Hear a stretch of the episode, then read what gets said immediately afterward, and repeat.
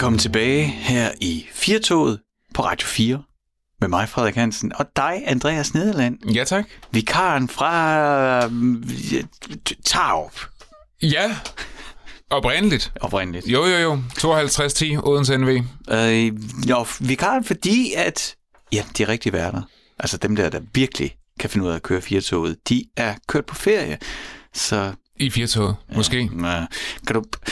Jeg, jeg tror, der er, altså i det her program, der hedder Firtoget, der tror jeg simpelthen, der er lavet nok vitser og billeder over toget, med hvem sidder på hvilken klasse, og hvem er konduktør og togfører og lokomotivfører og sådan noget. Jeg, Jamen, og, du, og du, du havde den helt naturligt. Du lagde slet ikke mærke til det selv. Du sagde, Nej. dem, der normalt kører firtoget. Ja, det er frygteligt, ikke? Mm. Man kan godt høre, vi er vikarerne. Vi er vikarer, og det betyder også, at vi kan få lov til at... Øh, ja, ikke nok med, at de rigtige værter, de er på ferie. Cheferne er også på ferie, så det er sådan lidt... Øh, vi er lidt alene hjemme. Det er meget godt, så kan man prøve nogle ting af. Mm. Og quiz en gang imellem, det Jo, skal jo, jo, også. jo, jo. Også Og, og emner, som øh, interesserer os selv øh, rigtig meget, og forhåbentlig også vil interessere lytterne, øh, har vi valgt ud. Og et emne i dag, som jeg synes er helt enormt spændende, mm. som handler om evigt liv. Øh, kan det lade sig gøre for evigt liv, eller kan det lade sig gøre for længe livet, og ja. bør vi overhovedet stræbe efter at få evigt liv? Og den person, som øh, du har arrangeret, at vi skal tale med, I den her time. ja, det, det glæder jeg mig meget til. Ja, fordi at øh, i dag, eller vrøvl, i den kommende time, der skal vi simpelthen tale med en mand, Morten Hvid, som har en halskæde. Det kommer han til at fortælle selv. Men på den halskæde, der er der klare instruktioner til, hvad folk omkring ham skal gøre, hvis han falder død om. Mm. Fordi Morten, han har lagt en plan. Han er ikke klar til at... Øh, han, vil se, han vil have det hele med, og han er ikke øh, klar til at forlade os i det her liv, skulle jeg til at sige. Men der må du altså vente lidt, øh, før Morten han er igennem til at fortælle sin historie. I første time af Firtoget, hvis du gik glip af det, så havde vi professor Stig Andersen fra Aalborg Universitetshospital igennem til at ligesom få kortlagt, altså, hvorfor er det overhovedet? Hvad er det, der sker? Hvorfor er det, vi bliver gamle? Han lagde sådan groft ud med at sige, jamen prøv at høre, så snart du har reproduceret dig selv, du er midt i 40'erne, øh, og du har fået de børn, du skulle have, så er der sådan set ikke nogen grund til at blive hængende. Og sådan var det jo også før i tiden. Det var jo sikkert der, man så krassede af. Mm. Men mindre man var Christian den 4. og så blev 88 år. Og det, der så er sket over tiden, det er, at øh, os, der ikke er Christian den 4. eller royale, vi også lever længere. Rent faktisk så fortalte han os, at når man kigger på de sidste 150 år, så, øh, så er kurven, at vi for hvert år, der kan vi forvente at leve tre måneder længere. Og når han kigger på den kurve, så er, det ikke, så er den ikke aftagende, eller der er ikke noget knæk i den. Så der er ikke nogen, for den sags der er egentlig ikke nogen bremse for, hvornår den udvikling vil holde. Mm. Vi bliver bare ved med at blive ældre og ældre og ældre. Og så øh, forklarede han os så også, at det er celledelingen, at hver gang cellerne ind i os, de deler, så taber de en lille smule information. Sådan et billede på det, det er det der med at tage en kopi i en kopimaskine. Og hvis du så ikke bruger originalen, men tager kopien ud, og så kopierer den, og heller ikke bruger den, men bliver ved med at tage, så, så, så mister der, så kommer der for det første lidt støj ind, og du mister også nogle informationer hver gang, og derfor bliver en kopi af en kopi af en kopi mindre og mindre værd, og det er jo i virkeligheden også det, der sker med os. Så synes jeg nu også, at han er god til at sige, at der er jo andre ting, man så får med alderen, der er vigtige. Men det er det her øh, med, at, jamen, at vi langsomt forfalder, og jamen, hvad fortæller han os mere? Det er jo også, at øh, en ting er at få at, at arbejde på at, at lære cellerne og bevare informationerne, men, men så alt det medicinske arbejde, der bliver gjort med at, ja, de forskellige sygdomme, der kan, der for, kan forkorte vores liv, og at demens også var en afgørende faktor, ikke? at det er der rigtig mange bliver ramt af. Det er jo ikke særlig sjovt at blive gammel, hvis man ikke ved, hvad der foregår. Nej, nej, og så er der jo selvfølgelig hele spørgsmålet, vi også vendte med Stig, om, om man bør stræbe efter evigt liv, Ja, og om, om, det, om det er det værd, ikke? eller om ja. det på en eller anden måde gør resten af livet en lille smule mindre værd. Ja. Men det kan vi jo også tale med vores næste gæster om. Det er det, vi kan. Så velkommen til Firtoget, hvor der er særdeles højt til loftet i dag, helt op til himlen. Så i dag, Andreas, i Firtoget, der kigger vi på, måske ikke lige det evige liv, men i hvert fald det forlængede liv. Mm. Og derfor så har vi ringet til dig, Morten Hvid. Velkommen til Firtoget. Ja, goddag. Vi har jo ringet til dig, fordi du har taget en synes vi, svært fascinerende beslutning. Vil du prøve at fortælle om den? Jo, men altså, øh, jeg er jo medlem af den organisation, der hedder Cryonics Institute, som, mm-hmm. som ligger i, i Michigan i USA, og det er jo sådan et eksperiment. Så i stedet for at blive begravet normalt, kan man sige, i en kiste eller i en, øh, i at blive kremeret, eller hvad man nu bliver øh, nu om dagen, jamen så, så når jeg dør, på forhåbentlig i en fjern øh, fremtid, jamen så vil lægen jo sige, nu klokken 12.27, og nu erklærer vi nu øh, Morten for, for død. Øh, og så i mit tilfælde, jamen, der kommer så et sådan standby-team, øh, der starter nedkølingen der, og man skifter mit blod ud med noget øh, frostvæske og så videre. Og så bliver jeg jo sådan set sendt i en stålbeholder øh, til den anden side af landen, øh, og så gør man nedfrysningsprocessen øh, færdig derovre, så, så ender jeg jo i en stålbeholder ved minus 196 grader eller sådan noget. Øh, og så bliver jeg jo sådan set opbevaret der på, på ubestemt tid. Så, og så er ideen jo, at øh, ledvidenskaben måske, og måske ikke, en gang i fremtiden, øh, kan, kan, kan, kan, kan give mig en chance mere. Mm. Øh, så, så, så sådan fungerer det. Og der er jo, altså, når man får sådan en fortælling der, når, når du siger det, så er der jo tusind spørgsmål, der popper op. Så både, så Andreas og jeg, vi, vi har aftalt inden det her interview, vi skal simpelthen styre os og prøve at se, om vi kan være lidt mere struktureret, end vi plejer at være, når vi har vores snakke. Så, vil, så, så, så, så, så alt det, du lige har fortalt der omkring det praktiske, kunne vi ikke prøve at mm. tage det og så bryde det ned? Det første, jeg har hørt dig sige, det er et standby-team. Altså, hvad betyder ja. det i praksis, hvis du, altså, og det kommer ikke til at ske, men i den her samtale lige pludselig drætter om. Hvad er det, vi taler om? Ja, Jamen altså, i, i mit tilfælde, jamen, der kommer så et, et, øh, et, et øh, hold fra, fra England, der ligesom transporterer øh, grøvepatienter, som det jo hedder, øh, og, og gør dem klar, øh, så at sige. Så når man kan sige, når, når en læge ligesom siger, nu 1227, når Morten er klar død, så tager B-holdet øh, ligesom over. Men hvordan, hvordan, hvordan, hvordan, Morten? Øh, undskyld? Hvordan ved de, at de skal komme? Jamen, der står simpelthen en note i min, øh, min journal, og det er jo rigtigt nok, at hvis jeg falder ned med et fly, eller bliver tabt til havs, så virker det jo ikke. Nej. Så man skal ligesom bruge hjernen i nogenlunde god stand. Mm. Og i virkeligheden er det jo ikke anderledes, end at lægge en bøf i fryseren. Mm. Øh, så man skal ligesom have fat i bøffen i god tid, øh, og så, øh, så starter man så at sige nedkølingsprocessen, og det, det tager altså nogle, det tager nogle dage at blive kølet så meget ned. Derfor så starter man så at sige nedkølningsprocessen allerede på den her side af Atlanten. Og det er simpelthen noget med at, og, som jeg sagde, at tage blodet ud og, og så øh, få noget frostvæske i, i årene og så videre, og så pakke ind øh, simpelthen og lægge på tørre is og sådan noget, så man bliver transportklar. Men, men, men, men Morten, jeg stopper dig lige, fordi vi er jo svært fascineret ja. af detaljerne her. Så det, lad os sige i det tilfælde, uh, godt forbed, som man siger, at du drætter om, ja. så, så vil, ja. er det så sundhedsmyndighederne, der orienterer det her hold? Hvem er, hvordan fungerer det helt? Hvordan ved de i England? Altså, er det mennesker i England, der så flyver herover for at begynde det, den proces med dig? Ja, det gør de. Ja, i bedste fald er der noget varsling, ikke? Ja. Altså, øh, det ved jeg ikke, der er jo mange forskellige måder at komme fra på, men det kan jo være, at jeg har fået en kraftdiagnose, ah, eller jeg har karsygdomme, eller på anden måde, ikke? Og så, så det her standby-team dukker jo så at sige op, øh, når det, når det er ved at være op over, og helt praktisk står der en note i min, i min journal, altså hos min læge, okay. der står, altså, hvis man ringer til et nummer, så starter, ja. så starter processen derfra. Okay. Ah, vil, vil det sige, at, at når man er sådan en som dig, der, der er medlem af den her forening, er der så nogle ty- altså former for måder... Ej, det er mærkeligt at spørge om det her. Men er der så nogle måder at dø på, man hellere vil? Altså? Ja, altså det, ja, altså det er jo rigtigt, som jeg, som jeg sagde her. Jeg, jeg vil helst ikke, altså hvis jeg tabt, tabt til havs, eller falder ned med et fly, eller, eller hvad ved jeg, eller får en eller anden frygtelig neurodegenerativ sygdom, der spiser min hjerne, inden jeg, inden jeg dør, eller bliver voldsomt dement, eller sådan noget. Det vil jo være et dårligt scenarie, yeah. øh, kan man sige, hvor det enten ikke virker, eller kun vil virke halv, eller, eller på anden måde. Så den bedste måde at, at dø på, det er i virkeligheden, at, at, at, at, at, at, som jeg egentlig tror, de fleste, hvis jeg skal være helt ærlig, dør på den måde, de dør på et hospital, øh, mm. hvor man bliver transporteret derind, ikke? og så, så må man jo ligesom stille diagnosen, og så, øh, så, så begynder øh, sådan en endgame øh, jo ligesom, og, og der lurer jo i vores allesammens fremtid sådan en samtale med en læge, ikke, som siger, du må hellere sætte dig ned, vi må tale om de her testresultater. Ja, og så, okay. så, så starter processen vel ligesom øh, derfra. Så det vil være den bedste øh, mm. måde. Og så er der selvfølgelig alle de andre måder, hvor det ikke virker. Så Ja.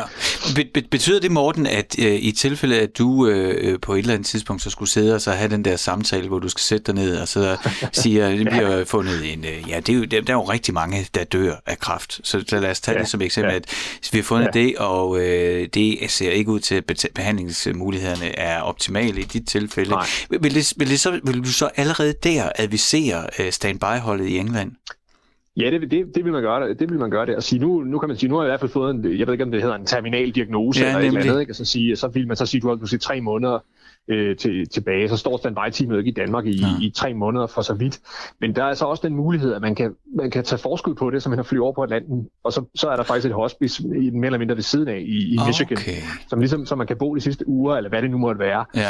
i den der periode, og så på den måde prøve at få den der optimale øh, nedfrysning. Mm. så så sådan, sådan, sådan kan det komme okay. til at fungere, men som I godt skal høre, der er mange scenarier. Ja, øh, for, hvordan- klart. Det er jo, det er jo, ved, hvordan. Nej, nej, og det er jo mange ting, og- Andreas han skulle også sådan lige øh, tage en dyb indånding før, da han skulle formulere sit spørgsmål, fordi det er jo også, altså død, det er, til døden er jo enormt tabubelagt, så det er jo, det er jo også, det, det er også uvandt for Andreas og jeg at sidde og have en samtale med dig om, hvor vi kun taler om, hvornår du skal dø. Øh, Det, det, det, det, det er jo ikke, det er ikke, Jamen, det- det er ikke så tit, man har Jamen, den samtale. du, du må være vant til det, Morten.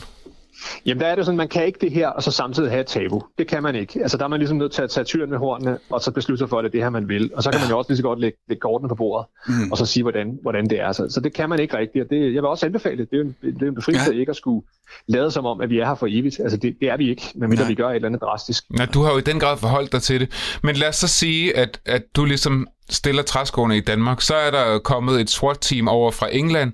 Og hvad har de, hvad, hvad har de med? Altså, jeg, jeg, jeg må indrømme, jeg, jeg faktisk ikke helt ved, hvad de har med, men der er jo øh, en eller anden form for øh, transportgadget, øh, altså en, en, noget indpakning, Ja. øh, simpelthen. Og så, så, øh, så er det faktisk sådan, at det er helt normalt, at man transporterer afdøde mennesker rundt øh, på jordkloden. Øh, formodentlig har I alle sammen siddet i et passagerfly, hvor der ligger lige i lasten. Ja. Aha, ja. øh, simpelthen, øh, fordi der er folk, der skal til Mekka og dernede, og folk skal flyves hjem, når de dør og sådan noget. Så det er sådan set ikke så meget anderledes end det. Så der er sådan set en form for sådan, jeg ved, sådan noget ligepost øh, mm-hmm. eller sådan noget. Og det væsentligste ved det er så selvfølgelig, at, at den gadget, man bliver pakket ned i, at den, den sørger for, at temperaturen bliver tilpas lav og, og, og styrer nedkølingen øh, Ja. ja. på vej over. Og, og hvad så, siger du, så sagde du så, øh, jeg, jeg, jeg stussede over det der med standby-holdet, nu er vi styr på det, de sidder i England, de bliver adviseret, så, så er det første ja. Skridt. Men så siger du, altså så skal blodet, dine væsker skal skiftes ud med kølevæske, eller hvad var det, du sagde? Ja, det er det. Altså, det er jo sådan, at man, man ikke kan bare kan køle, øh, man kan ikke bare køle væv ned, altså, øh, og heller ikke organer, og heller ikke hele mennesker ned, fordi så danner der sig iskrystaller, som jeg har forstået det. Mm. Øh, og de øh, springer cellevæggene, og så er det, øh, så det, det, det er en af årsagerne til, at det er rigtig svært at, at, at, at lave en nedfrossen bøf til en ko. Altså det er simpelthen, at alle de der celler er sprunget. Ja. Og det undgår man simpelthen ved at, at, at skifte blodet ud med noget, med noget frostvæske, og, og det er noget af det, der er sådan den teknologiske udvikling inden for det her, at, at jo mere, og det gør man jo også i, når man fryser æg og sædceller ned, og fryser og, øh, nogle organer ned, der kan transporteres, og stamceller og sådan noget, jamen, så bruger man sådan set det samme, Mm. øh, det samme øh, materiale. Så skal man jo have det så langt ud i kroppen som muligt, og det er nu engang blodbanen, man, man bruger øh, til det helt praktisk. Ja, okay. Så på det tidspunkt der er du simpelthen død og øh, kølet godt ned, og så, øh, ja. så bliver din, øh, dit blod skiftet ud med, ja, groft sagt, kølevæske. Og det er så over i Ja, Michigan i USA, det foregår. Nej, det vil formodentlig være her. Øh, det, Allerede det, her? Det tror jeg, noget det, al, ja, det tror jeg, det er noget aller, aller først, man gør. Øh, Det er simpelthen det. Og så begynder man selvfølgelig at køle, køle hjernen ned med noget, noget tør is og sådan noget. Så man skal ligesom tænke på, at, øh, at det, det handler om at få fat i det hele i så frisk en stand Mm. mm. øh, som muligt. Så det er sådan en del af nedpakningsprocessen, Ja. øh, øh, før, før man ligesom tager afsted. Okay. Og så kommer du altså med flyveren i lastrummet, kommer du til USA og til klinikken ja. i Michigan. Og hvad sker der så? Ja. Jamen altså der, der øh, pakker man jo så ud, øh, kan man sige, og så fortsætter man så at sige nedkølingsprocessen. Og jeg ved ikke helt, hvad, hvor, hvor kold man vil være, når man ligesom ankommer det over til, men der er du nok i, i sådan en dybfryser stadiet. Ja. Så skal man jo så køles meget længere ned. Det er jo okay. sådan minus 20 grader eller sådan noget. Så der, der køler man gradvist ned over nogle dage øh, til, så vi er orienteret, så, så når man øh, minus 196 grader. Og så, så går man simpelthen i flydende øh, nitrogen. Ja. Ja. Øh, og i praksis så hedder det, det hedder for glassen. Øh, så man kan vel sådan sige, at, at sådan helt lavpraktisk, så bliver jeg jo til en statue. Ja. man, bliver, man, bliver simpelthen til, man bliver simpelthen til glas. Ja. Og når man styrer nedkølingen sådan, så er det simpelthen for at undgå, at man, altså, der går revner. der simpelthen Ah. går revner i det. Så det er sådan det helt lavpraktiske. Og så ender jeg jo der i en, øh, i en stålbeholder øh, i, i noget, noget flydende nitrogen der på, på ubestemt øh, tid. Og det er altså hele din krop. Jeg kan huske, at jeg læste om det her på et tidspunkt, Morten, og jeg ved ikke, om det er noget, Ja. jeg bilder mig selv ind, det her, men jeg husker det som om, at jeg læste, at der var forskellige abonnementer, sådan så, at der var et billigt, hvor det kun er ens hoved, der bliver frosset ned, og så det dyre, hvor det er hele kroppen. Er det noget, jeg bilder mig selv ind? Har jeg læst det? Nej, altså det, det er rigtigt. Øh, der er jo lidt forskellige øh, organisationer, der gør det her, og den organisation, som, som jeg er medlem af, jamen der, jeg har, der har jeg sat kryds for det der. Man kan selv vælge øh, simpelthen, og der er lidt fordele og ulemper øh, ved at gøre begge dele. Og det ene det er, hvis man kan, ligesom kan koncentrere sig om kun at fryse hjernen ned, så kan man lave en nedfrysning, der er helt optimal lige præcis til hjernen hvis man fryser hele kroppen ned, jamen, så får du så at sige det hele ned, men så, så bliver den nedkølingsrate, den er jo så lidt mere generel Aha. i forhold til, hvordan hele kroppen skal være. Så det, jeg har sat kryds ved, og det er helt bogstaveligt det kryds, jeg har sat i kontrakt, der hedder bedste teknologi på tidspunktet. Nå. Så, og, ja, fordi det er jo forhåbentlig om mange år, og de bestemmer, ved, om det er aktuelt. Mm. De bestemmer øh, simpelthen bedste teknologi på tidspunktet. Så hvis de siger på det tidspunkt, det er kun hjernen, så er det det? Så er det det. Og hvad er det så, man forestiller sig, der skal forhåbentlig ske med den hjerne en eller anden dag? Skal Jamen, den altså, have en robotkrop? Ja, det, er jo, det, det håber jeg da ikke, altså, men, men grundlæggende er der jo ikke rigtig nogen, der ved det, og der må man jo nok sige, sådan, sige ja til eventyret. Uanset hvad, så er det jo vigtigt at forstå, at vi kan jo ikke i dag øh, tøve folk op, øh, som det er, så der skal jo til at ske nogle, nogle, nogle gennembrud, før, mm. det, før det her ligesom kan lade sig gøre. Der er selvfølgelig nogle vævstyper, der godt kan overleve, og man gør det jo, fryser ikke og sædceller ned og sådan noget, men hele kroppen og sådan noget, det kan man altså ikke endnu. Nej. Og når det er, jeg er død, så skal man jo ikke bare kunne øh, genopleve mig, kan man sige. Det er den, den dødsårsag, nu nævnte vi før for eksempel, skal jo så kunne kureres på en eller anden måde. Ikke? Og hvis jeg nu er 93, jamen, så skal der nok også ske et eller andet i forhold til, til æringsprocessen, eller en eller anden form for foryngelse. Mm. Så, så det her kommer jo ikke til at... Så hvad sker der i den ende? Ja, det korte svar er, at det ved jeg jo ikke rigtigt. Øh, øh, men man kan sige, at... Øh, at i forhold til en, en almindelig begravelse og kremering, ja, så sker der i hvert fald ikke noget, øh, hvis, man, hvis man ødelægger det hele øh, på, på den måde. så, så der er ikke noget ved det her eksperiment, der giver mig sådan en, en særlig indsigt i, i fremtiden, eller dens teknologi, eller, eller hvad der kommer til at ske. Det må man simpelthen tage som et, øh, som et eventyr. Mm. Jamen, det, jamen, jeg har simpelthen så mange ting, jeg gerne vil spørge dig om, Morten. Men altså, det er jo netop et eventyr, for du kan ikke vide, hvad der i så fald sker, hvis der sker noget. Men hvis du nu skulle lade dine tanker drømme frit, hvad vil du så håbe, at der skete? Hvilket år vil du gerne vågne i? Jamen altså, i, i min, min, min yndlingsverden er jo, at øh, jeg kan blive ved med at leve, øh, ligesom jeg lever nu, og at vi måske får et eller andet CRISPR-Cas9 øh, fantastiske gennembrud allerede i min livstid, og jeg aldrig nogensinde skal beskæftige mig med, med fryser mm. og, og standby teams og Michigan og alt muligt. Men hvis du nu skal så det? det korte, Ja, jeg skal læse, så vil jeg sige så hurtigt som muligt. Okay, yeah. så hurtigt som muligt ud igen. Og, og den, første, den første blev forset ned i 1960 øh, under nogle, nogle meget dramatiske forhold, hvor han først lå i nogens kummefryser, og det ene eller andet fik ikke en specielt god nedfrysning formodentlig. Så der er sådan et koncept, der hedder øh, sidst ind, først ud. Øh, mm. Og det er sådan en hypotese jo om, at jo bedre vi bliver til det her med at fryse det hele ned i en god stand, ja. jamen altså, jo mindre skal der også til den anden ende, før man kan, før man kan, kan, kan gøre noget ved det hvis man vel at mærke kan det, og der er jo ikke nogen garanti for, at det lykkes. Og hvis det ikke lykkes, jamen, så kan man sige, så er jeg jo ikke mere eller mindre død end alle mulige andre mennesker. Mm. Noget, øh, der gør, øh, som, som altså, udover det er jo, det er jo en fascinerende beslutning, du har taget, men så er det også øh, en, en beslutning, der drager mig, fordi jeg er øh, stærkt teknologifascineret, og så er jeg mm. også øh, bare sådan en, øh, en sci-fi elsker. Og ja. Øh, nu øh, har vi jo, øh, altså ikke i min livstid, men, men i forrige år, øh, århundrede, øh, haft folk på månen. Det, det tror jeg, der er bred enighed om, vi har. Der, jeg ved godt, der er nogen, der siger, at vi ikke har, men lad os nu antage, det har der været. Jeg, jeg, er, på det hold, der siger, jeg er på det hold, der siger, at de var der. Ja. Og øh, det er ikke så lang tid siden, jeg så øh, den øh, danske, danske arkitekt, Bjarke Engels, som nu også er involveret ja. i, i Mars-projektet. Ikke? Altså, hvor han sidder, øh, hvor det ikke er nogen, der fniser, eller øh, noget nørdet sci-fi, mm. hvor han sidder mm. stille og roligt og snakker om, hvordan man planlægger byggeprojekter på Mars, hvor der kun er en tredjedel af tyngdekraften, hvordan det giver muligheder i forhold til byggematerialer mm. og tænke mm. øh, bygninger. Ikke? Og øh, Morten, det eneste, jeg tænker, når jeg ser det, ikke, det er, åh oh mand, det vil jeg gerne se. Åh oh mand, det vil jeg gerne være en del af. Er det, er, ja. det, det, er det også det, der er drivkraften i, at, at du gerne vil blive her? Ja, jamen det er det. Altså, jeg deler din fascination. Jeg er også meget nysgerrig på, hvad, hvad fremtiden øh, kommer til at bringe. Og egentlig kan man sige, altså, jeg synes, det sådan kræver to komponenter, før man skal begynde at overveje sig noget som det her. Den ene, det er selvfølgelig en kærlighed til tilværelsen. Altså, man kan gøre op med sig selv, om man godt kan lide at være her, man godt kan lide at leve, og man har lyst til at slås for det, fordi det er det, det her det er. Og hvis man synes, at livet er sådan nogenlunde middelmådigt, og man tænker, gud skal takke lov for, at det kun vejer, vejer syv årtier i bedste fald, Jamen altså, øh, så skal man jo ikke øh, spekulere. Det kræver, at den første ingrediens, det er en oprigtig kærlighed til tilværelsen. Der må man jo se indad. Altså, kan man godt lide at være her, eller, eller hvad? Mm. Øh, og svaret er jo ikke altid ja. Det, det der, sådan er det jo. Mm. Og, det, og den anden del, det er, det er jo en eventyrlyst. Øh, Fordi en eventyr er jo en rejse, som, som, som man ikke ved, hvor, hvor slutter, og som kommer til at ændre dig undervejs. Mm. Øh, og hvis, det, skal man jo, det skal man jo også ville sige, sige ja til. Så hvis man ligesom har en kærlighed til tilværelsen, og så noget eventyrlyst, jamen så synes jeg, øh, det er ret nemt at slå kremering og begravelse i en kiste. Øh, så jeg mener lige om, at de mm. to alternativer er jo, er jo ikke sådan, så spændende heller. Nej, nej. men nu siger du kærlighed til livet, Morten, men sådan den, mm. den bagsiden af det, det er vel sådan frygt for døden? Altså, hvor meget spiller, Jamen, øh, hvor meget spiller det ind i sådan en beslutning? Jamen altså, jeg har vel ligesom alle mulige andre mennesker en eller anden form for almindelig selvopholdelsesdrift øh, her i tilværelsen, eller overlevelsesinstinkt, eller, eller sådan noget. Ikke? Øh, jeg synes egentlig, øh, jeg er ikke, øh, tror jeg, sådan, hvor jeg, jeg kan godt være bange for din måde at dø på, men det, det løser det her projekt det jo ikke, kan man sige. Det starter Nej. først, når jeg er død, så, det, mm. så, så jeg bliver jo lige så død som alle mulige andre, inden det her starter.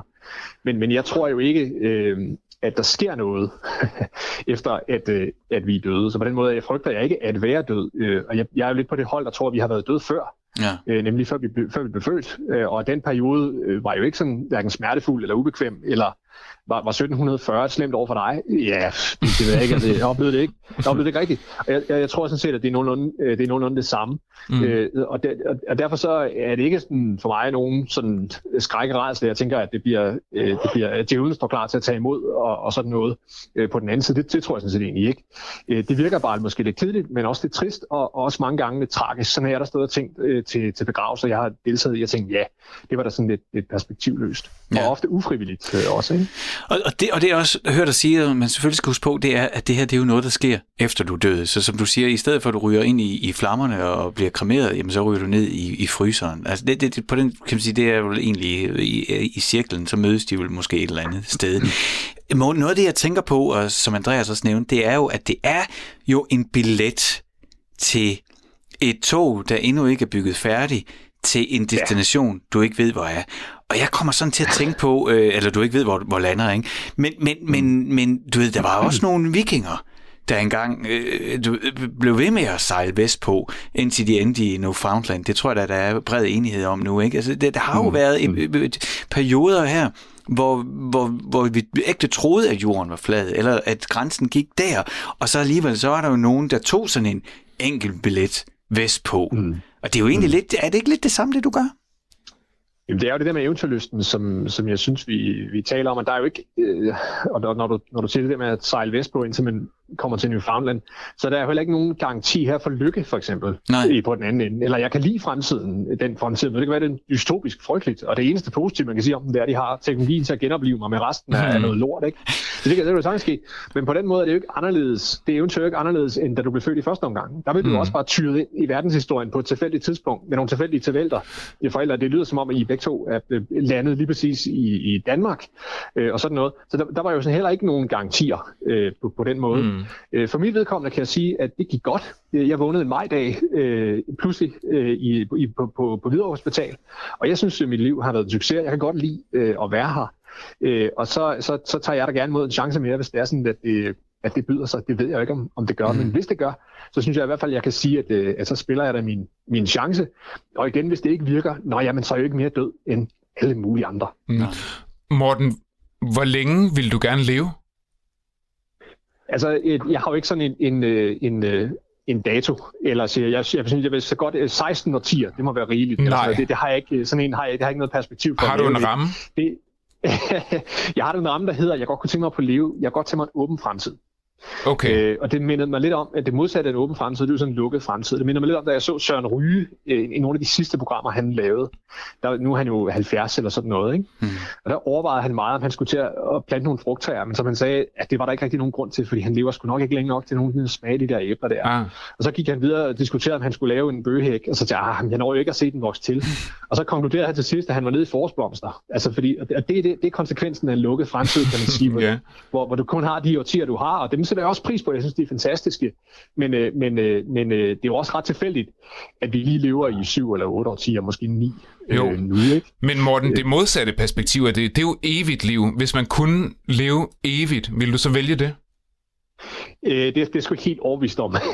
Og hvorfor ikke? Jeg, vil. jeg har, ja, for det første har jeg ikke rigtig nogen begreb om, hvor lang tid evigt er. Nej. Øh, og, og det her univers er jo, øh, kan man sige, befolket af entropi og, og varmedød og sådan noget, så i sidste ende kan man, ikke, kan man nok ikke leve evigt alligevel. Jeg vil være tilfreds med at have leve på ubestemt tid. Det vil være godt. Altså på den måde have en åben fremtid, og, mm. og ikke vide, som jeg er lige nu, jeg er 40 øh, i dag. Og det betyder, at jeg jo er midtvejs i bedste fald. Ikke? Jo. Øh, det bryder mig egentlig, altså jeg har aldrig synes var specielt inspirerende at, at tænke på at sige, om sådan, det er sådan timeglasset, der løber ud, og så skal man til at løbe efter det. Og det kan, det kan nogen jo mærke, at vi er 50 eller 60 eller sådan noget, så begynder man sådan med, med at lave et bucket list, så, og ligesom Søren Ryge spekulerer på, hvad man kan nå, og hvad man ikke kan nå. Og, og så, begynder den der, øh, så begynder den der indsnævring af, af mulighedsrummet, øh, foran sig, øh, og den begynder ikke. Og det er egentlig ikke, det har jeg aldrig synes var særlig inspirerende. Jeg ved, der er andre, der synes, at dødens budskab til livet, det er at leve det. Mm. Og det er også rigtigt, det er det jo, men, men det er et af budskaberne. Noget andet er også, at øh, du skal skynde dig, for det er snart slut. Mm. Øh, og, og det er jo lige meget, om du er klar til at skride øh, eller ej. Ja. Nu, nu er vi i gang i, i de her tankeeksperimenter, så, øh, så får det mig til at tænke på, at, øh, at Morten, nu siger du selv, at du er 40. Hvad nu mm. hvis, at om 10 år, så kommer der et, et gennembrud i den her nedfrysningsteknologi. Ikke? Og øh, om for første gang har man frosset et menneske ned og tøet det op igen, uden ja. øh, altså du ved, at det har bare fungeret, at det har været en succes. Vil det, øh, altså, vil det kunne, hvis du skulle forestille dig det, at du er lever og til stede på et tidspunkt, hvor det rent faktisk kan lade sig gøre og er en mulighed, vil du så overveje Altså at lade dig fryse ned tidligere, for at få mere af fremtiden med? Uh, nej, nej, det vil jeg ikke gøre. Jeg vil ikke bare gøre det som en tidsrejse, hvis det er det, du, du Ja, det, det er lidt det, jeg fisker efter. Ja, Nej, det vil jeg ikke gøre, for jeg synes jo egentlig, at den tid, vi lever i nu, er rigeligt spændende, og, og, og, og den vil jeg jo så miste jo. Mm, det er så bekostning på lige at springe 200 år frem, så har du mistet 200 år. De, de ligger sig bagud og ikke, ikke foran. Men jeg kan jo godt lide grundlæggende at være, at være levende, og, og som jeg sagde før, så er det ikke fordi, jeg har en anden mobil fascination med, med, med fryser og stålbeholder og sådan noget. Mm. Øh, det handler jo dybest set om, mit, mit bedste scenarie er jo, at jeg vil, jeg vil være sund og rask, ligesom jeg er lige nu, ikke? Mm. Og have de muligheder, jeg har lige nu, øh, hvor jeg er i min bedste alder, og jeg er stinkende rig, og jeg har masser af muligheder, jeg kan bo, hvor jeg vil, øh, og sådan noget virkeligheden blive ved med at leve sådan et liv. Ikke? Mm. Det vil være min, min plan A. Og det forstår jeg så, øh, det kan jeg så forstå på, på, øh, på, på situationen, at det kan jeg jo ikke. Og så er det jo så der, jeg begynder at overveje øh, alternativer til kremering og begravelse og, og sådan noget. Mm. Ikke? Så, så min, min, min yndlingsscenarie er ikke en tidsrejse til, til fremtiden, bare fordi jeg kan gøre det. Det, det, det, det, vil, jeg, det vil jeg springe over. Der er også mange mennesker, jeg vil blive nødt til at efterlade mm. øh, her. Så det er jeg ikke sikker på, jeg vil. Nej. Her til sidst, Morten. Hvor, hvor gode odds, hvor, hvad, hvilke odds vil du give dig selv, tror du? Altså det eneste, jeg kan sige, det er, altså der er nogen, der siger, at kryopreservering er et eksperiment, og det eneste, vi kan sige, det er, at kontrolgruppen klarer det ikke så godt. Nå, så, nej. Så, så det, det er så langt, jeg kan komme. Øh, og som jeg sagde før, jeg, der er ikke noget ved det her eksperiment, der giver mig nogen indsigt i fremtiden. Jeg kan sige, at jeg har uendelig meget bedre øh, odds end 0, og det betyder noget. ja. Morten Hvid, du skal have tusind tak, fordi du tog dig tid her i eftermiddag til at dele uh, den beslutning, du har taget, nemlig at i det, ja, når det sker, det gør det jo nok, Morten, det sker jo for os alle sammen. Det har vi diskuteret herinde i studiet, der ja. vi skal betale skat, og vi skal også herfra, at, uh, at når det sker, så, uh, så vælger du ikke at, skulle jeg sige, at sige, blive kørt ind i ovnen, så bliver du synket ned i, uh, i kummefryseren. Tusind tak, mm. fordi du var med, Morten. Velkommen. Ha' en rigtig god dag. Og held og lykke. Ja, god dag. Hej, hej, tak. Held og lykke, det var, det var faktisk det helt rigtige at sige til den billet, som Morten han har. Hvad tænker du? Jamen, jeg synes, det var helt vanvittigt spændende at ja. snakke med ham, fuldstændig. Øhm, og jeg kunne have snakket langt længere tid med, med Morten, fordi jeg synes, det var så fascinerende. Og det, som jeg jo også synes var interessant med snakken med ham, det er, at han er jo ikke forblændet af, af, af det her, eller sådan. Han er jo kritisk og rationel mm. omkring det. Ja, det, det virker ikke som en panisk beslutning. Det Nå, men han ved ikke... jo godt, at som ja. det er lige nu, så er det ikke en teknologi, der virker. Nej, og så bliver det også lidt det der, det, blev, han blev, altså, det bliver lidt matematisk på et tidspunkt, ikke? fordi han siger, altså eftersom han ikke tror på noget. Det er jo selvfølgelig noget andet, hvis man lytter til det her, tror på Gud, tror på efterlivet, eller er buddhist og, og tror på reinkarnation. Men eftersom at Morten ikke tror på noget, så er der nul, der venter på ham. Så det vil sige, alt hvad han kan gøre, mm. der er andet end nul, er jo uendelig i hans optik, uendelig meget bedre end ingenting. Ja. Og den logik forstår jeg godt. Jo, jo. Det kræver så selvfølgelig, at man ikke tror på noget. Jeg synes, øh, nu, vi har, øh, nu har vi været vikar øh, i, i mere end en håndfuld dage. Det er, en- jeg er glad for de emner, vi har valgt. Det har været, øh, det har været godt hver gang, og det har også gjort noget ved mig, hver gang, at vi har haft de her snakke. Også mig. Men øh, nu tror jeg, at vi øh, parkerer det evige liv og går videre i programmet. Det er nok ikke nogen hemmelighed, hvis man har lyttet til Firtoget, som er det, du lytter til lige nu med mig, Frederik Hansen og Andreas Nederland, at når vi får lov til at være vikar her i programmet, så får vi på en eller anden måde snedet nogle quizzer ind. Mm. Oh, jeg skal se, din mikrofon den er slet ikke åben, Andreas, og jeg optager, Hallo. En, to. Ja, der var jeg. og nu er vi begge to. Ja, Sådan kan man også. du får Og snedet nogle quizzer ind, men du... Og nu fik du også snedet mig ind. Jeg fik i hvert fald i den grad rodet med mixerpulten. Jeg håber, I er med derude. Jeg, jeg tror ikke, det var så slemt, ellers så må I øh, skrive ind og klage, eller ringe og klage. Og så øh, har vi undskyldning, at vi er vikar. Det var det, jeg var ved at sige. Vi er vikar, og hver gang, at vi er vikar her, så får vi snedet nogle quizzer ind. Jeg tror, den første quiz, vi sned ind, var, hvem vil være halvmillionær? Ja, Det- det- hvorfor siger du halvmillionær? Eller var det millionær? Jeg troede, det var halv million. Var det ikke alle spørgsmålene til en halv million fra hvem vil være millionær? Eller Hvorfor var det, ikke til en million? Var det en million? Nå, det kan godt være. Jeg tror, det var øh, konceptet var, at du stillede mig spørgsmål fra hvem vil være millionær. Øh, kun de allersværeste, Ja. kun millionærspørgsmål. Ja, det er rigtigt. Det er jo sådan, det var. Skippe alt det kedelige. Ja. Hvem vil være millionær? Det er jo en ørkenvandring frem til det vigtigste, vigtigste Yes. spørgsmål, det der giver en million. Ja. Det, der spolede vi ligesom frem til, og quizzen ja. handlede kun om det. Og du blev ikke millionær. Så øh, Jeg svar, øh, nej, jeg, jeg havde jo en del rigtige af de Ja. der millionærspørgsmål. men du kom ikke derfra med en million, og det, det er der alle mulige grunde til, det skal vi ikke grave op i. Du blev ikke millionær. Men det kan være, at jeg lige har altså, opfundet et nyt koncept, og vi skal lave det på et tidspunkt. Altså, hvem skal være halvmillionær? Nå, vi har lavet en quiz. En ny quiz, som vi har øh, prøvet af et par gange, og øh, jeg synes, det kan noget. Det er en rigtig radioquiz. Jo, det må man sige. Radio er jo bare lyd og stemmer, især når det er taleradio. Så er der mm-hmm. virkelig mange stemmer. Øh, og du ved, kender du det der med, at have hørt en stemme mange gange i radioen, og aldrig har set personen. Man kan sige, at i dag er der jo social media, så der ser man værterne, og der er nogen, der har Webcams kørende og sådan noget. så, så, Ja. så, så magien Det er lidt på den noget måde. andet i dag. Det er lidt noget andet, ikke? Men, Jo. dengang, men dengang vi var børn, og man Ja, voksede ja. op, der var der jo Carsten Overskov, for eksempel, som fortalte radiotegneserier på DR, ikke? En fantastisk, han findes ikke, han, findes, han er ikke på planeten længere, men, men, men alle de billeder, jeg havde af, hvordan den mand må så ud. Det var jo ikke fordi, jeg sad sådan, "Nå, nu skal jeg finde ud af, hvordan han ser ud, men det var jo en stemme, der var i min barndom, der kom ud af radioen hele tiden, og jeg havde jo en, en tanke om, hvordan han så ud, og så lige pludselig ser man et billede, og så er det bare, nå gud, ser han sådan ud. Jamen, man vidste jo aldrig med dem, der var i radioen, hvordan de så ud. Men der var jo nogle af dem, som så senere hen kom på tv, og så kunne man sådan tænke, nå, gud, er han så grim? Ja, øh, Mads, hvad hedder det? Øh, det Mads? Nej, hvad? Hvem? Hvad sagde du? Hold op med det. Det er rigtigt, og, og nu krydser det jo rundt, så nu er man jo både radiovært og tv-vært på samme tid og sådan noget. Det har vi taget udgangspunkt i, det der med stemmerne. Og jeg har lavet en lille stemmequiz til dig. Ja, jeg er klar. Jeg har taget et citat. Et meget kendt citat fra en meget kendt person. Mm-hmm. Nogle gange er citatet måske ikke lige helt så kendt. Altså, vi, på et tidspunkt havde vi uh, JFK, Ich bin ein Berliner. Den, den nailede du også, og det er jo også et af de store. Mm. Og sige, det er ikke altid, man lige kan citatet. Og sådan noget. Øh, Så det er en kendt person. Altså. Men en lille talebid fra en kendt person. Mm. Den har jeg taget. Og så har jeg spillet den baglæns. Jamen, du er en troldmand. Jeg kan noget med redigering. Og jeg har også ændret på pitchen, altså tonelejet. Måske har jeg skruet det op, måske har jeg skruet det ned.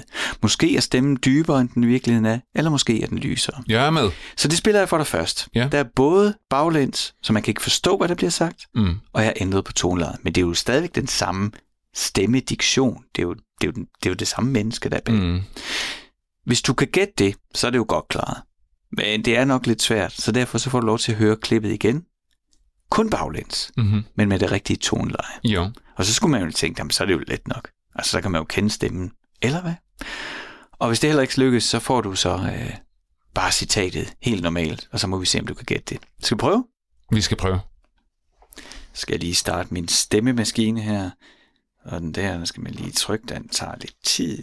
Jeg synes lige, det der med Ja, du fumler lidt, Frederik. Hvad sker der? det, er jo, jeg synes, vi har været meget heldige alle de andre dage med teknikken. Og så Nå, det, det, ja, okay. så, øh, så, men den kommer her, nu er den klar. Ja, ja, ja. Lyt godt efter. Her kommer altså en kendt stemme, baglæns, hvor tonelejet er lavet om.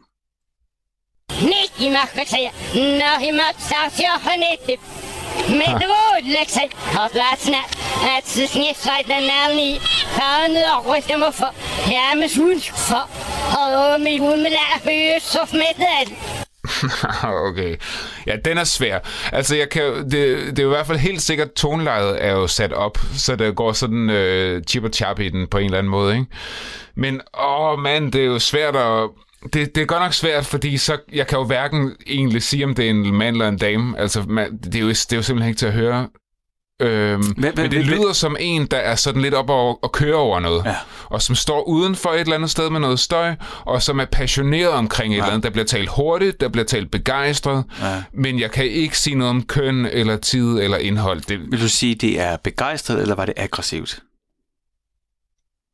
Er det, en, en, er det et glad budskab, eller er det, er det, er det en, der er ej?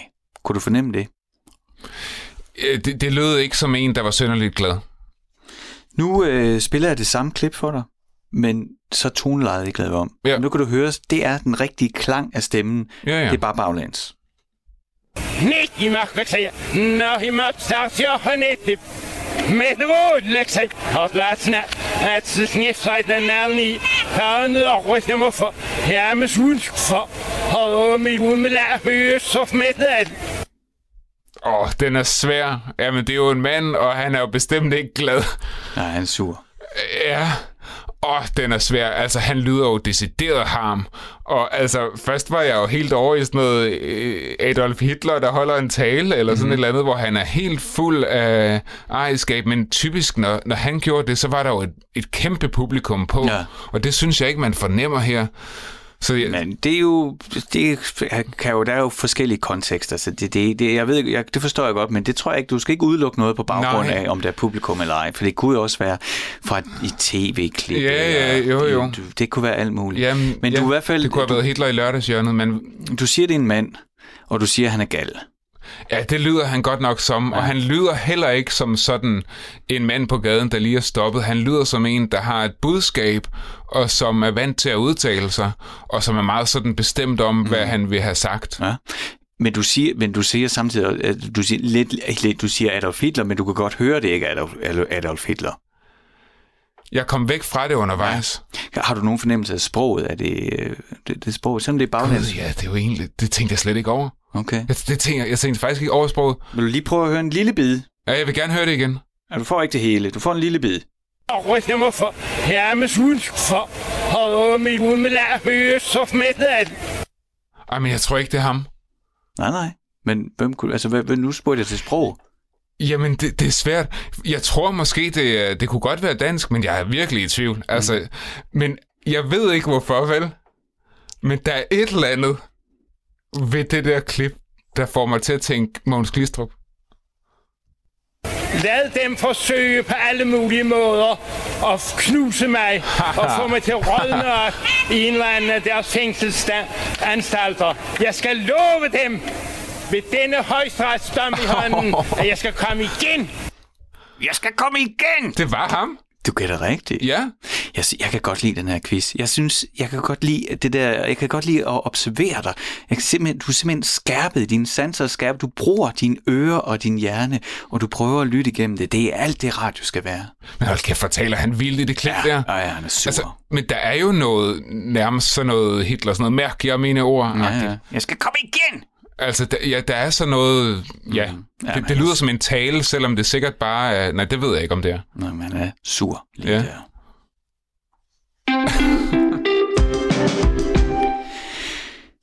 Jeg skulle lige til, jeg, jeg hænger stadigvæk fast i vores stemmequiz. Jeg, jeg synes, det var, øh, det var godt. Det var sejt, at du klarede den. Jeg ved det jo, så når jeg lytter til det der klip, så, så er det jo helt åbenlyst for mig. Men jeg ved det også, så det, det er jo svært at sætte mig ind i, i, i, i dit sted. Men der, når den er baglæns, uden at jeg har forvrænget stemmen, der synes jeg simpelthen, man kan høre, det klinger Bornholmsk, selvom det er baglæns. Ja, og jeg ved ikke, hvorfor jeg ikke sagde det højt, men det tænkte jeg faktisk også. Nå, okay. Der var et eller andet derover noget svung i ordene. Ja, Og, og en vred Bornholmer, så er det vel ham. så er der ikke så mange at, at vælge imellem. Ja. Vi er nået øh, på det tidspunkt i programmet, hvor at vi skal kigge ind til en karakter, som, jamen hvis man er fast lytter af Firtoget, så, øh, så er det jo ofte, at han lige i slutningen af udsendelsen ringer ind og er begejstret for et eller andet. Jeg taler selvfølgelig om Skov Epa, som vi i de her uger er på reportagetur med. Så øh, jeg får bare lyst til at spørge Andreas, er du klar til at være vidne til en konstruktion? Jeg er ikke sikker.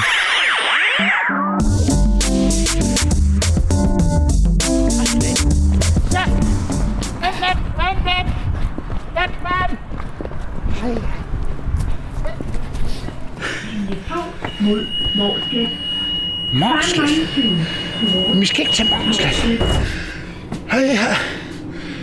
Uha. Den står. Ni er ligesom kørt radiobil. Kom.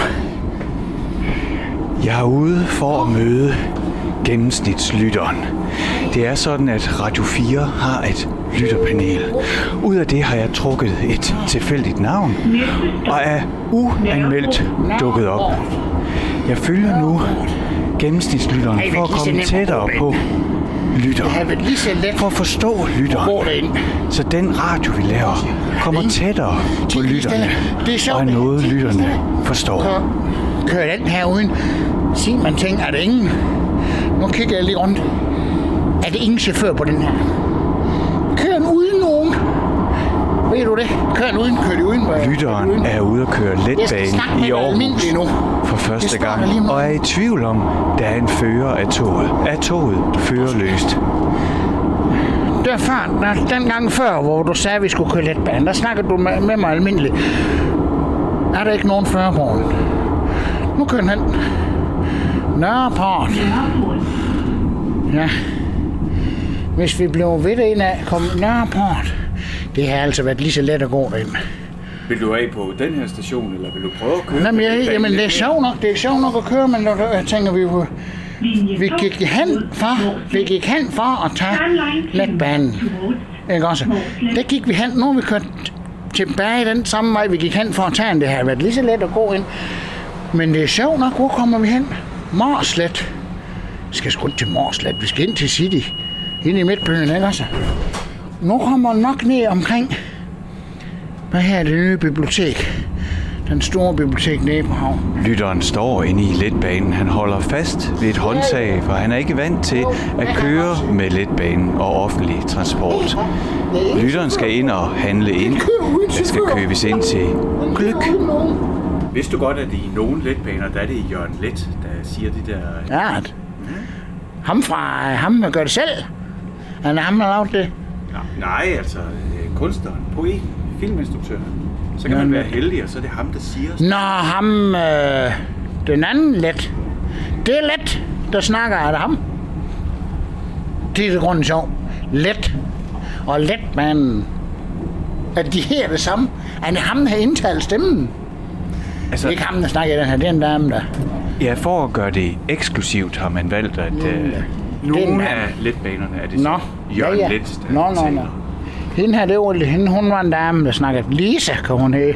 Lille Lisa, let på tog. Og med let. Nu kører den langsom.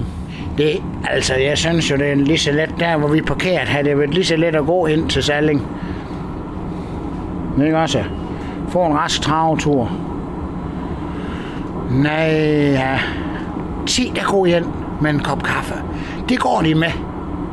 De går rundt med kaffe. Har du aldrig fået øh, sådan en kaffe på Jo, kaffebar? nej. Jamen kaffe, det kan du lave, det laver jeg derhjemme. Det laver jeg derhjemme. Skal vi ikke øh, stå Vi står her. Og så, så, Hvor er så det? kan du få sådan en kop kaffe. Nej, nej. Vi kan lave, vi har lige fået kaffe. Vi har jo lige fået kaffe derhjemme. Eller købe, købe kaffe, er det det? Købe en kop kaffe herinde. Ja, så kan du gå på sådan en kaffebar og få en kaffe latte. Det kan, ja. Det, det drikker man herinde i byen. Nej, nej, da hvad, det kan de... Det må de gerne. Øh, Det kaffe kan vi... Jeg laver gerne en kaffe, når jeg står op. Og så kommer jeg, når jeg og med med igen, så får jeg kaffe igen. Det er nu sær, når jeg må gå og skal drikke kaffe. Ikke også? De går og drikker kaffe, og de kan køre og drikke kaffe, og det er ukoncentreret. Når de... Den var grøn. Det var sjovt. Den blev grøn lige da vi kom hen. Nu er vi henne i... Hvor er nu er vi inde i, i byen. Skal vi ikke sige, at, at du gerne vil prøve sådan en kaffe, og så siger du lige, nu vil jeg have en kaffe. Ja, men det ved jeg da ikke. Kan vi det?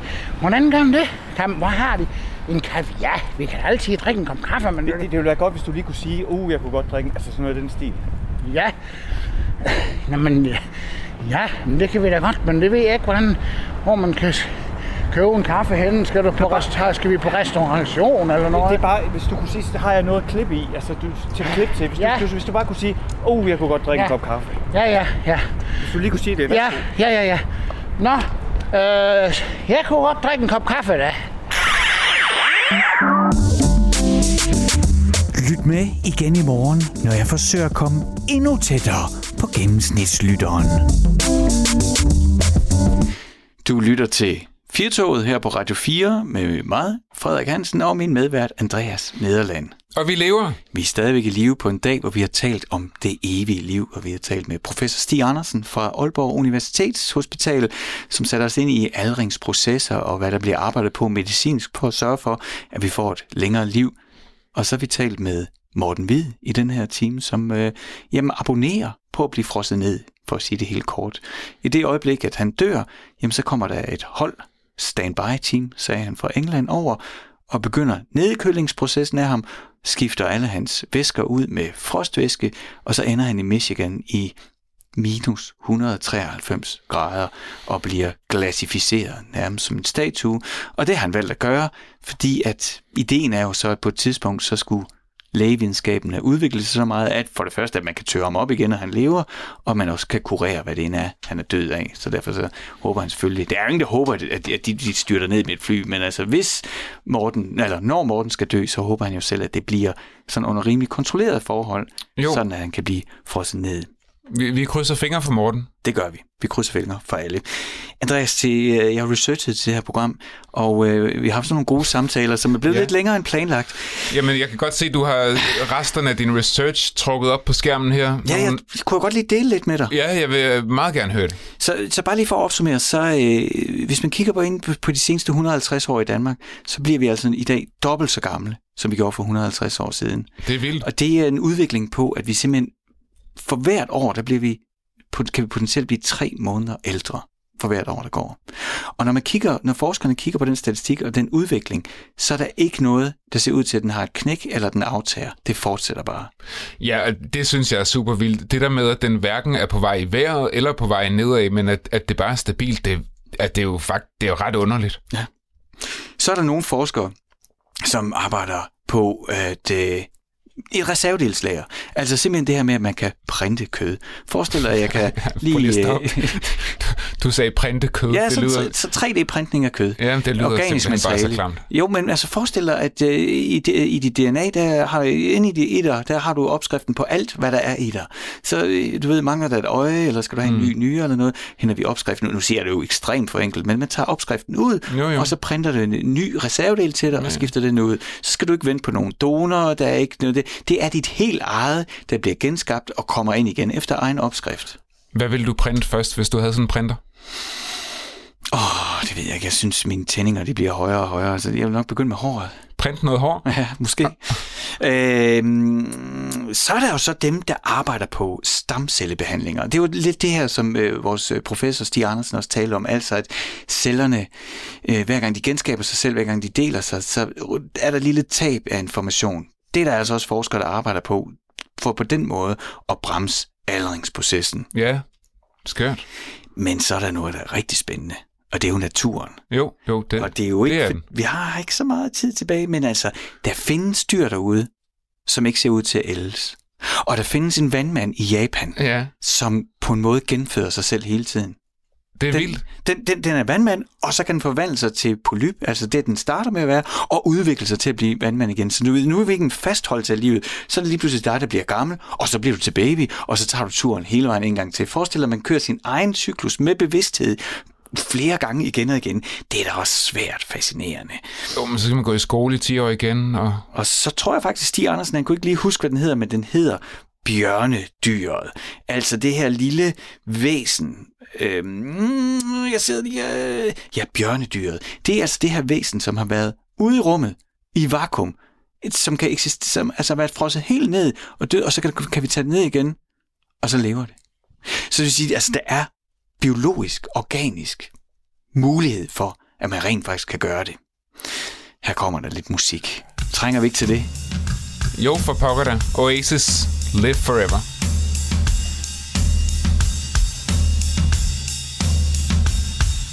Maybe I don't really wanna know how you got and grows. Cause I just wanna fly. Lately, did you ever feel the pain in the morning rain as it soaks you to the bone?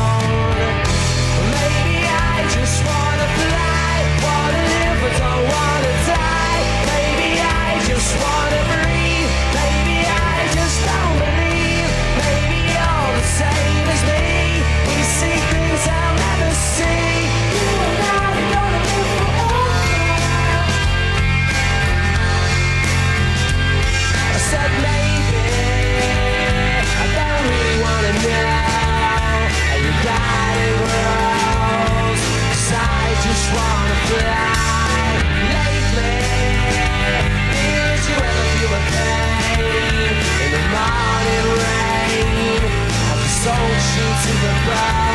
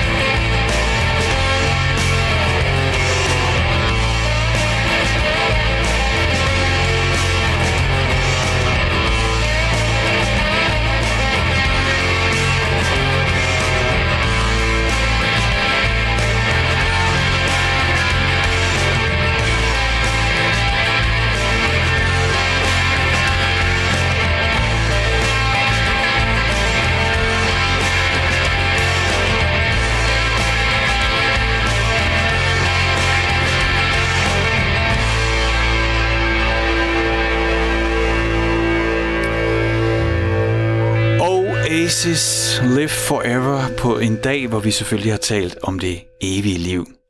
Det er ved at være slut med Firtoget for i dag her på Radio 4. Frederik Hansen tjekker ud. Andreas Nederland, du tjekker også ud.